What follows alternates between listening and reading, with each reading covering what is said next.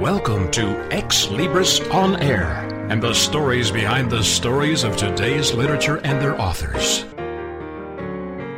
The title of the book, The Dark Side of Liberace, and the author is Spero Pastos. And Spero joins Correct. us now on Xlibris On Air. Hello, Spero. Yes. Thank you. Great to have you with us, Spero. Now, Liberace, for most people, what would you say, over 50 today or 60 would know who he is? Yes, uh, from the uh, television series, Right. not anything else. Okay, yes, but Liberace was a flamboyant, incredible entertainer, just packed them in in Las Vegas for many, many years, didn't he? You're correct. So let's talk about Liberace. What was his real name? Uh, Vladimir Liberace And they called him, what did they call him? What did his parents call him? Lee. Called him Lee. Lee. Okay. Yeah. Now tell us a little bit about his parents because it's an important part of his life as well. Yes. I, I, I gather uh, that his mother and father. His father was Italian. They met uh, uh, at the World's Fair, uh, but she was a farm girl. I don't know what else to say. Well, she was, according to some things that you've written, a very beautiful woman. And the father, what was Right. the father? Was there music in the family? Oh, of course. Yeah. His father played the uh, tuba. He was proficient at it. He fell in love with the uh, uh, companion, and uh, he left her, and uh, that, that's it. So she raised Liberace. Right. She raised him. And do we know much about Liberace's musical training or how he became so good at oh, what yes, he did? He, he, he experienced classical music from the uh, University of Wisconsin. I think that's what we remember most about him because uh, he was such a flamboyant entertainer, but at the same time, he was an accomplished pianist. Oh, cor- of course, yeah. Thank you. And most most of the time, when we uh, saw him on TV, or if you happened to see him in concert at, in Las Vegas, or I'm sure other venues, you were probably just blown away. I remember thinking, "My goodness, this guy can really play." Yeah. yes. Yeah. And uh, he had several lovers, and uh, he tried experimentation to all parts of his body. What do we know about him becoming homosexual? When did that all occur? Was it very young age? Oh, of course, yeah. It was a very young age. And he always had a problem with that. Uh, uh, it was an era of of uh, quiet. Yeah, we just didn't talk about it, did we? We didn't talk about No, homosexuality no, no. back in the 60s and the 70s. Right. I think we all knew that Liberace was gay. That there was I don't think there was any doubt, was there? No, no, no, no, no. No. No, everybody knew, but for some reason even you know, back then it was he was accepted. I mean, at that time homosexuals were not accepted at all. Right. Exactly. Yeah, in the mass population they weren't uh, they were uh, they were shunned part of society. Right. But he he because I guess just because of his personality? Personality? Right, because of his personality and also, of course, his incredible talent, his uh, his as a pianist, uh, he was just accepted. Yes, of course. Yeah. He he wandered on to uh, the television series, magnified that, When did that TV show run? 50s and 60s. Okay, 50s and 60s. Uh, Do you remember the name of it besides being Liberace? Uh, Liberace, that's that was it. that was just, that kind of said it all, didn't it? I mean, he he just had that unique place in American society and culture at that time. And most of the grandmothers uh, adored him. It's almost like we used to say, "And here's Johnny." We'd all know who that is, wouldn't we? Yeah. Yes. At least f- from our age group, you know. I mean, we all know Johnny Carson. I mean, Liberace, and he was on Johnny Carson a lot. I remember seeing him there. Of course. Yeah. And he had a lot of well known actors and musicians and singers and of entertainers on his show. Right. The TV show uh, finally comes to an end, and then he is the name in Las Vegas. Yes, of course. Did you ever see him? Uh, Did you ever see him in Las Vegas? Or? No, no, Okay. no, no. But he he, he developed into a an entertainer where he competed with the uh, Mario Lanza. And of course, around his success, there was lots of money and lots of people around him, and some of them were taking, of course, as always, big advantage of him. Right, right. Even stealing from Liberace, were people stealing oh, of from him? course, yeah, yeah. Yeah. And his uh, manager Seymour was uh, a thief. And his lawyer, and, excellence, yeah, and his lawyer. uh, and his lawyer. Yeah. I know you've written that the lawyer made some twenty-five million dollars from Yeah. Liberace. So Liberace, his his uh, fortune was uh, beyond comprehension at that time. Right.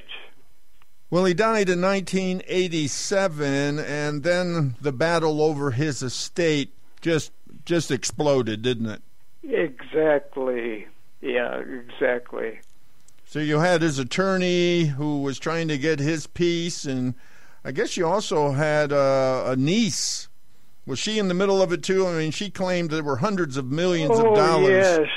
She uh, uh, also named Liberace, and Ina May uh, Liberace, and she fought him in court.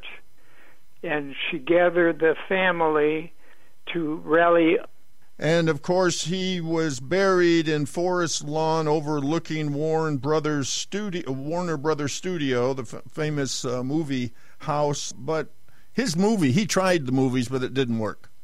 No, no, it failed him, but uh, he he survived with the. Uh, With, with I his can't. with his TV show. Yes, Yeah, the ABC seven year contract, and it was so popular. And then, of course, all his uh, time in Las Vegas. So, his last years before he died, did he suffer a long time with AIDS? um, about two years.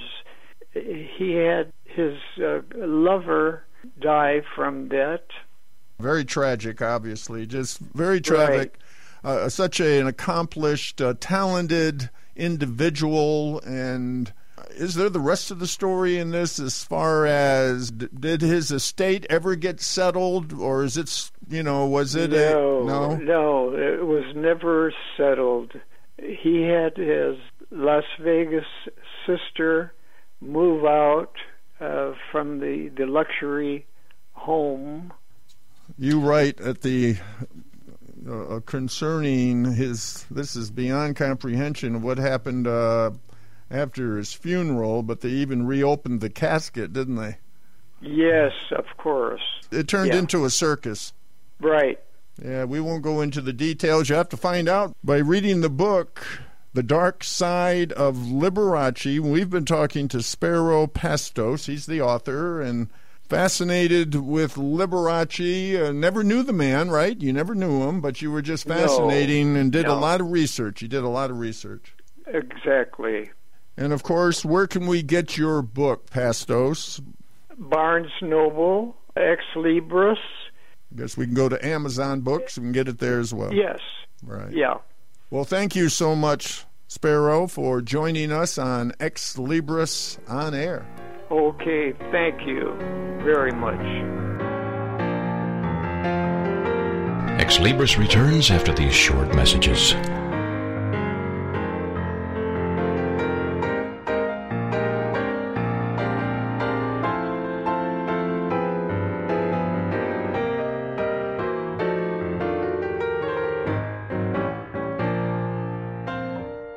Have you heard? The pages of American Patchwork and Quilting magazine come to life on our new weekly online radio show, American Patchwork and Quilting. Join Pat Sloan, our blogging and quilt designer host, as she talks about the latest trends, ideas, and inspirations.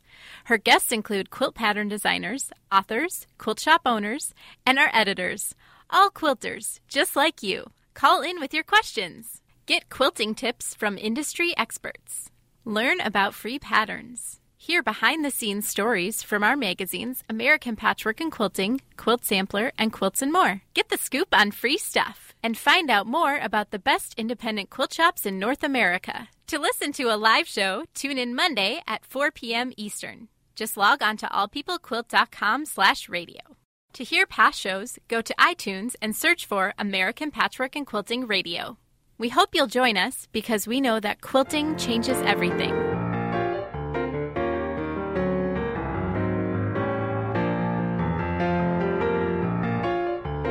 Welcome back to Xlibris. The title of the book, Deja Vu, and the author is Jayne Grant, and Jayne joins us now on Xlibris on Air. Hello, Jayne.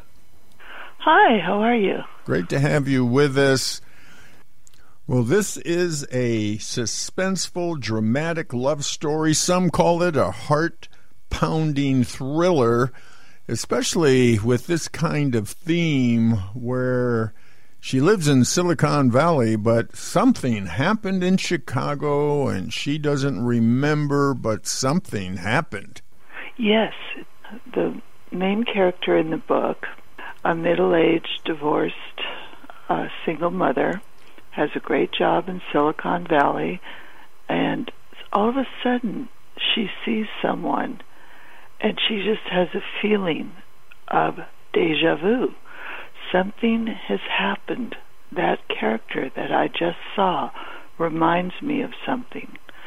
She goes back to her home and then she remembers her past in Chicago. And she said, Something is driving me to remember my past. So she leaves her safe environment in the Silicon Valley and travels to Chicago, where trying to find the answers to her past, she sees two people that call her by a different name. So then she goes to the hospital in Chicago that she remembered, and she's looking in the archives there to try to remember and piece together things. And she goes back to her hotel exhausted, feeling I've gotten somewhere, but yet I have a feeling that I don't have the answers I need. And then she finds, instead of jetting back on a commercial flight to her safe California home, she's kidnapped. And she's kidnapped by people that are nice to her, but yet she's fearful of them. And of all places, instead of taking someplace scary and off the wall, she's jetted to an estate in Hawaii. And she's treated like family, but yet very, very particular. They don't want her to know anything, they don't want her to see anybody, and she's sheltered by them. And the suspense continues of why why is this? Well, meantime, she's trying to find the answers. And she develops a romance with the tall, dark um, son of the family, who is relatively her ex husband, uh, who she thought was killed.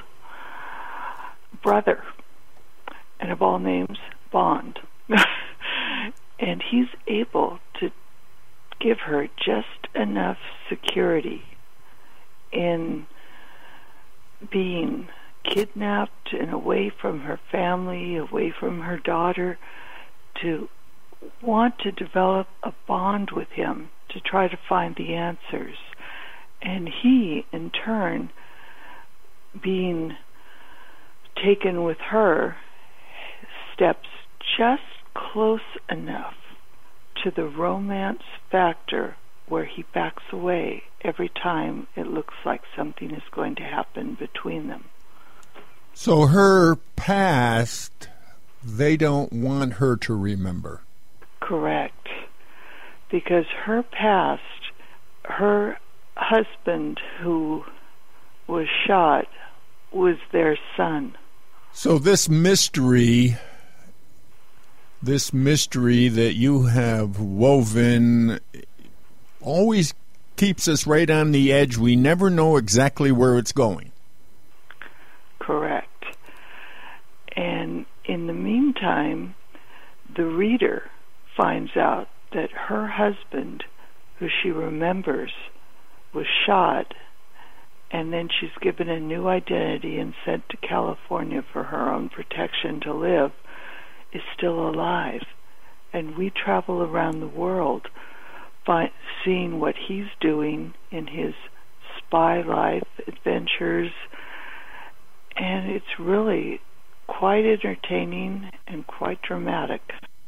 Well, I love the way you opened up with the story with this little fender bender, but this man, does he recognize her? Well, she recognizes him. Ah. That's what, what brings her to open what happened. But he, do, but she doesn't know why she recognizes him. But there's something that keeps driving her to think more about this. Yes, and that um, causes her travels to Chicago, and then from there she um, all the escapades that she has being on the private estate and trying to remember everything, but yet being so scared and fearful, fearing the father, who is the head of the family at the estate. Kind of a little mafia kind of situation? Yes.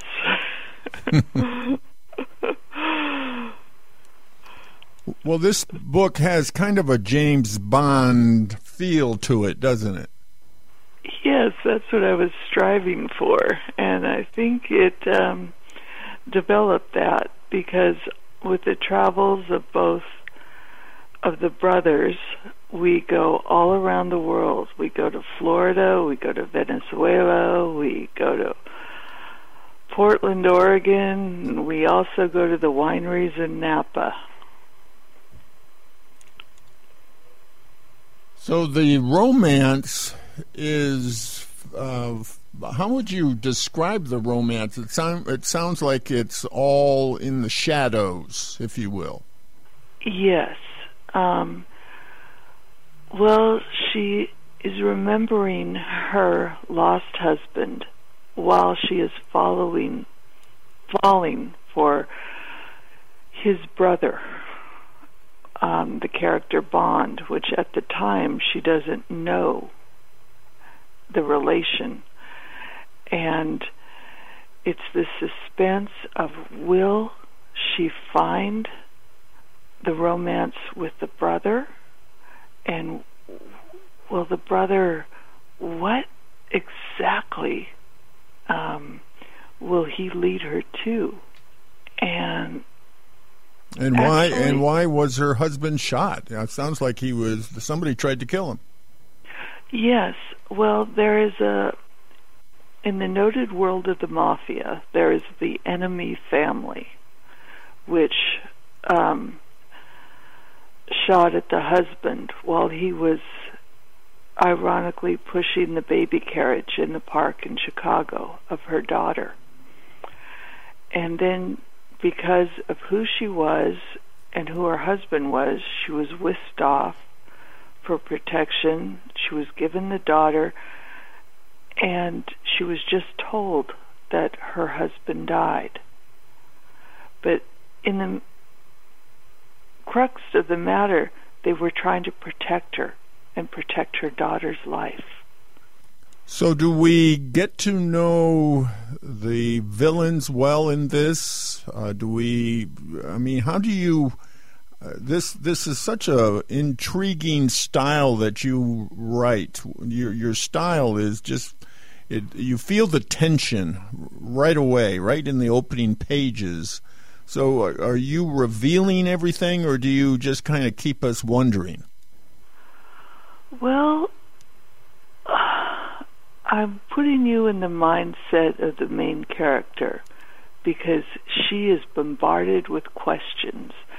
And the answers come in the very final chapters when she at the end she is reunited with her quote unquote dead husband.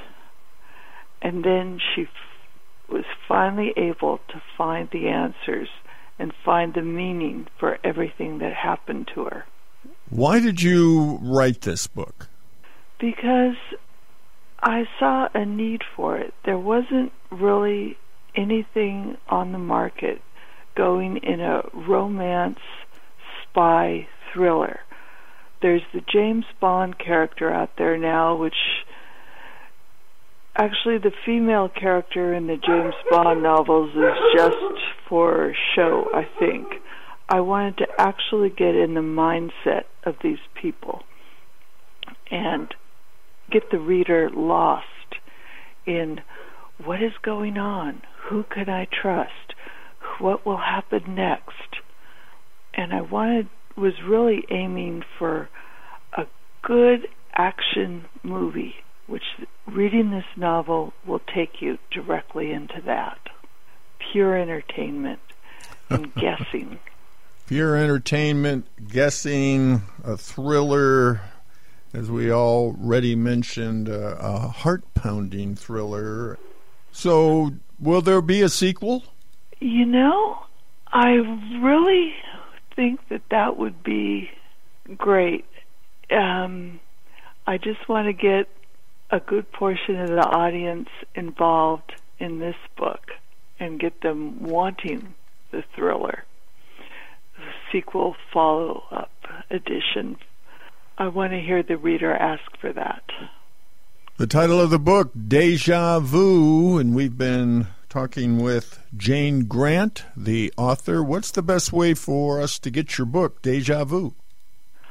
Well, you can go on Amazon or you can go to the website Ex Libris, or it can be ordered in Barnes and Noble. Well, thank you so much, Jayne, for joining us on Xlibris on air.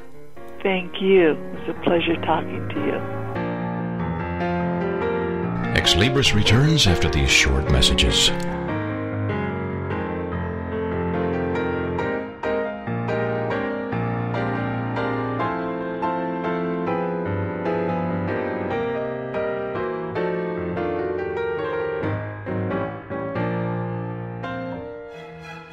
Only once every few years does a show come along that makes you think, makes you care, makes you believe the impossible.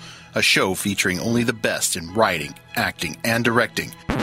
Until that show comes along, we suggest Paranoria Texas. Thrill to the adventures of six superpowered nerds on a never ending quest to take over the world and to complete their collection of She Hulk comics. Paranoria Texas, Monday nights at 8 p.m. Central on AstronetRadio.com.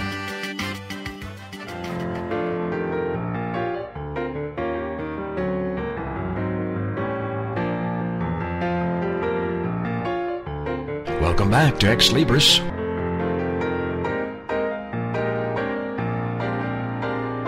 Greetings for Xlibris on air. This is J. Douglas Barker. The book is titled The Uplift Project Enhancing and Propagating Intelligence and Longevity. And joining me is the author, R. Robert Holson, who joins me from Washington State. Welcome, sir, to the program. Thank you very much. Pleased to be here. Well, this is an ambitious book, uh, ambitious work. I, uh, in looking over your history, your biography, uh, you have a, a rather colorful background uh, working with CARE and working with the Peace Corps, and uh, have uh, basically been op- had the opportunity to travel and work around the globe. Is that is that a good description of your background? I think so. Yes. And and also a professor. Yes, that's right. This so, has this has an, two careers. One in one in uh, aid projects with CARE, and one as a professor. Excellent. The book title, The Uplift Project, is intriguing. You have a, a moonscape or a, a, landscape that looks like a moonscape on, on the cover. Mm-hmm. Yes. And uh, explain to my listeners and to me, because your book is uh, 300 and some pages, and uh, it goes into a lot of detail. You have uh, have done a research, almost a research document. Would would that be also the way to describe it? Yes, it has over 1,200 scientific references, so wow. there's certainly that aspect. But it's not heavy. I mean, it's not something that the average person would not be able to access and understand. The one thing I, that I yeah, flatter the, myself if that's the case. The the one the one thing that I did find controversial, maybe, and listeners don't get upset with me, don't get upset with Robert. Uh, he claims or has said or, or stated in here that uh, that uh, female IQ is uh, generally considered not as high as as male IQ. Is that am I under did I read that correctly? Not really. Oh, no. good. It's not Thank a question goodness. of the maximum IQ. It's a question of the distribution. Okay. Males are both stupider and smarter. At one end of the distribution, there are more dumb males. At the other end of the distribution, there are more Albert Einsteins. Gotcha. Well, this is fascinating. Yeah. Uh, did did that uh, statement or that paragraph give you any grief when uh, readers started uh, you know, looking at your, your findings? No, not really, because I had graphs showing that distribution. There was actually one one illustration that showed that the uh, females and males were almost exactly the same average, but that uh, males were both dumber at one end and smarter than the other, and that females were more similar to each other. Interesting. Well, I, I will tell you, I'm married to a spouse who is smarter than me, and uh, if you don't believe it, just ask her. and and I hope she's not listening to the program. uh, the uh, the the idea of the uplift project you mentioned uh, not only humans but also uh, the animal kingdom I think in your research. What what is the the general theme or the general idea behind the uplift project? The general idea is twofold. One is to enhance human intelligence of membership and the other is to enhance the longevity or life expectancy of the membership. Right now, for instance, in the United States, the readership probably is anywhere between 115 IQ up, and uh, the longevity is probably around. American longevity is actually very, very low compared to world averages of more industrialized countries. Really? Maybe around seven. Yeah, yeah. We don't do it all well on longevity. That's a um, that's a surprise. Uh, well, the Japanese, for instance, are the longest lived nation. They live 85 years. We're closer to 75. Wow, it's a big gap. A big gap. What do you think is causing that? What what is the the reason that the United States, for example, as you've as you've uh, indicated, does not have the longevity that other countries do do experience? Well, there there are several things. Um, one is diet. Certainly, our diet is not exactly optimal if you compare it to the Japanese diet, for instance. Uh, interestingly enough, it's not smoking. The Japanese smoke more than we do, so hmm. it seems to be at least partly dietary. And, and, the Japanese health system uh, is it is it similar to, to ours at least as far as care? I, I think there probably are genuine differences between us. Yeah, there are, but it seems to be more a question of, you know, diet and environment than it is the actual health care itself. As, when you come right down to it, health care is still not extending a life a huge amount. True. But like I say, the Japanese have a life expectancy of 85. We have 75, and the difference doesn't seem to be so much in our healthcare system as in diet, smoking, and other factors.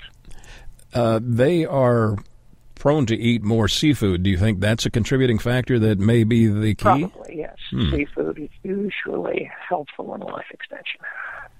What other industrialized countries have an unusually high longevity rate? Let's see now. Um, most of the European countries, for instance, have higher higher longevity rates than the United States. Again, it doesn't seem to be so much a question of the health care per se as it is of diet and smoking and that kind of thing. I have traveled to Europe extensively, and and uh, smoking is a rather popular uh, sideline or or, or, or pastime. and that's interesting that their their life expectancy actually is a little bit uh, higher than the United States. Yes, it is. It is, and like I say, it's it's definitely not the smoking. It's it's making the difference. Have, have you been have you been able to correlate that perhaps to stress or the stress factors related to the um, the, the environment that we live in? No, you know, there's no. I have at least I haven't been able to discover any good metric for stress in societies. You know, let's say that society A has 10% more stress than society B means that we'd have to have some way of measuring societal stress, and I, I haven't been able to find it. Uh, that's not to say that it may not be possible in the future, but it doesn't seem to be something that's available now. And your uplift project concept, you say, will also be extended. You hope to dogs, chimps, dolphins, elephants. Is that uh, how? How would that uh, affect them, and how does it how did get how does it get integrated into their lifestyle? Okay, well, of course, it would affect them immensely, and they would be obviously captive animals, not exactly zoo animals, but uh, project animals, and they would be undergoing an even more rapid extension, both of lifespan and of uh, intelligence. But then, of course, the breeding would be entirely in the project hands. It would depend upon human choice the, so it could move faster. The, the project, the project itself. Have, have you done any uh, initial launchings of the concepts in your book? No, no. It's um, we're waiting. We're trying to put together a society where the membership would be uh, paying monthly dues, and from those monthly dues, we would uh, take the money and put it into that kind of research. Right now, I don't have that sort of money. Right. You you talk about genetic uh, research. Is that a, a key key in, in uh, key ingredient in, into what you are proposing? Yes, and it will become increasingly so as our understanding of the genetics of intelligence and longevity improves. I mean, right now, um, we've got maybe four definite longevity genes we know about. And I don't mean longevity, I mean IQ genes that we know about. There's got to be a lot more. We need much more research here. Yes. And the more research we have, the more genes we'll identify and the more we'll be able to choose. And I mean, it may be just conceivable that there are four genes, only four genes that would increase everybody's IQ if they had them, but we don't know that. We really know very little about the uh, genetics of IQ and not much more about the genetics of, uh, longevity. So that is one of the major foci of this effort is to increase that knowledge. And and what is what is your, what are your thoughts on getting it launched? I guess other than the funds that are needed, what what would be the first? Let's say I wanted to be a part of your organization or part of the the project itself.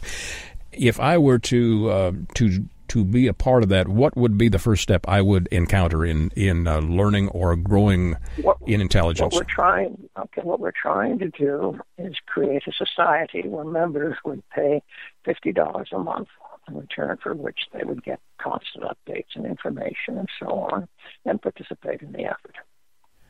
And how long did it take you, uh, Professor, to, to finish this book? Three hundred and some pages. That's uh, that's an ambitious work, was, and it's well researched. A, um, six year effort. Right, and the the hope for this is what? Besides the the the I guess most obvious enhancing intelligence and longevity, are there other goals in in this uh, effort? Well, the only other goal, again, it, it's all about enhancing intelligence and longevity, is to create an actual society with monthly meetings and monthly dues that would be involved in the entire effort from the outset. The idea of longevity is important to most people. What do you Yeah. think is the possibility? What could we achieve if we uh, did some corrections, maybe in our eating habits, in our lifestyle? Well, we already have fairly good data on that from countries. For instance, the Japanese longevity is the world's greatest at 85. That's almost 10 years greater than American longevity. Right. So we've got plenty of room just to catch up with the Japanese. And there's no reason to believe that that is the the maximum possible law. It's just the uh, the amount that you see. Yeah, I heard heard one speaker just a few months ago suggest that 110 or 115 might be what we should be achieving now. Well, you see, actually, it depends on who you're talking about. Uh, for our readership, I would be absolutely astonished if the average was not higher than 115 already. Wow. I mean, people with educations in this country are known to have higher IQs, and 115 is is just about what you would expect for a, let's say, a junior college graduate. So we've Wonderful. got plenty of room at that end, plenty of room at that end to expand. Do you think it's education that will stimulate that uh, intellectual growth, or is it something else? No, it well, there are other factors, of course, that I go into in the book, things like nutrition and so on. Uh, but no, mostly education. Mostly education. You have you have mentioned that your your your book is a fairly simple read, at least from your perspective. Uh, that any any man, even me, uh, even a non-scientist, could read it and understand the basic concepts. It, is this also perhaps a study guide for those who might be in the teaching field? Yes, yes, I think so, because again, it contains a lot of information about the biology, both of the intelligence and of longevity, which is valuable in its own right. In a couple of sentences, describe for my listeners how they should perceive the titled book, "The Uplift Project." How would you describe that to them? Well, I've just, uh, I think the book describes, I don't know, you can tell me, but I think the book describes it fairly well. What we want to do is convert that readership into a membership where there are monthly meetings of the members and monthly dues paid so that there's hands-on, almost daily, inter, you know, back and forth relationship between the material in the book and the material in the society members or material used by the society members. That makes sense? Yes, it does. It does. You you are again hoping to positively influence the reader and also enhance their health and perhaps even increase their intelligence or their IQ. Yes. Yes. Well, again, some of these things are more fluid than others. It turns Right. out that, of course, both of them, however, can be manipulated environmentally and increased environmentally, which is what we hope to accomplish with the book, of course. Fascinating concept. The idea is uh, certainly uh, new and for some maybe even radical. The title of the book again is The Uplift Project. Love the name of the book. Enhancing and propagating intelligence and longevity. And those are subtitled uh, uh, descriptions of your book that most people will be attracted to. My author, R. Robert Holson. Mr. Holson, where do we get copies of your book? Well, you can get them from Xlibris directly or from many bookstores. And of course, if a bookstore doesn't have it, they're always happy to order it for you. And I'm going to be going about the country doing um, book exhibits in selected bookstores. Maybe you'll see me there. I hope so. Wonderful. Do you have a website developed yet? Yes, um, my website is Robert PFC, like private first class, at Gmail. Okay, excellent. And those who uh, don't have it in their local bookstore can do so by asking the uh, bookseller to order it in Sure. by request. Sure. Uh, the title again is The Uplift Project. Good title and an interesting read, 337 pages. Uh, Robert, thank you for joining me today and sharing your story. Well, thank you very much. I'm very pleased. Good visiting with you. For Xlibris On Air, this is J. Douglas Barker. Join Steve Jorgensen next week at the same time as he explores the passion and the inspiration behind the works of today's authors. Right here on Xlibris On Air.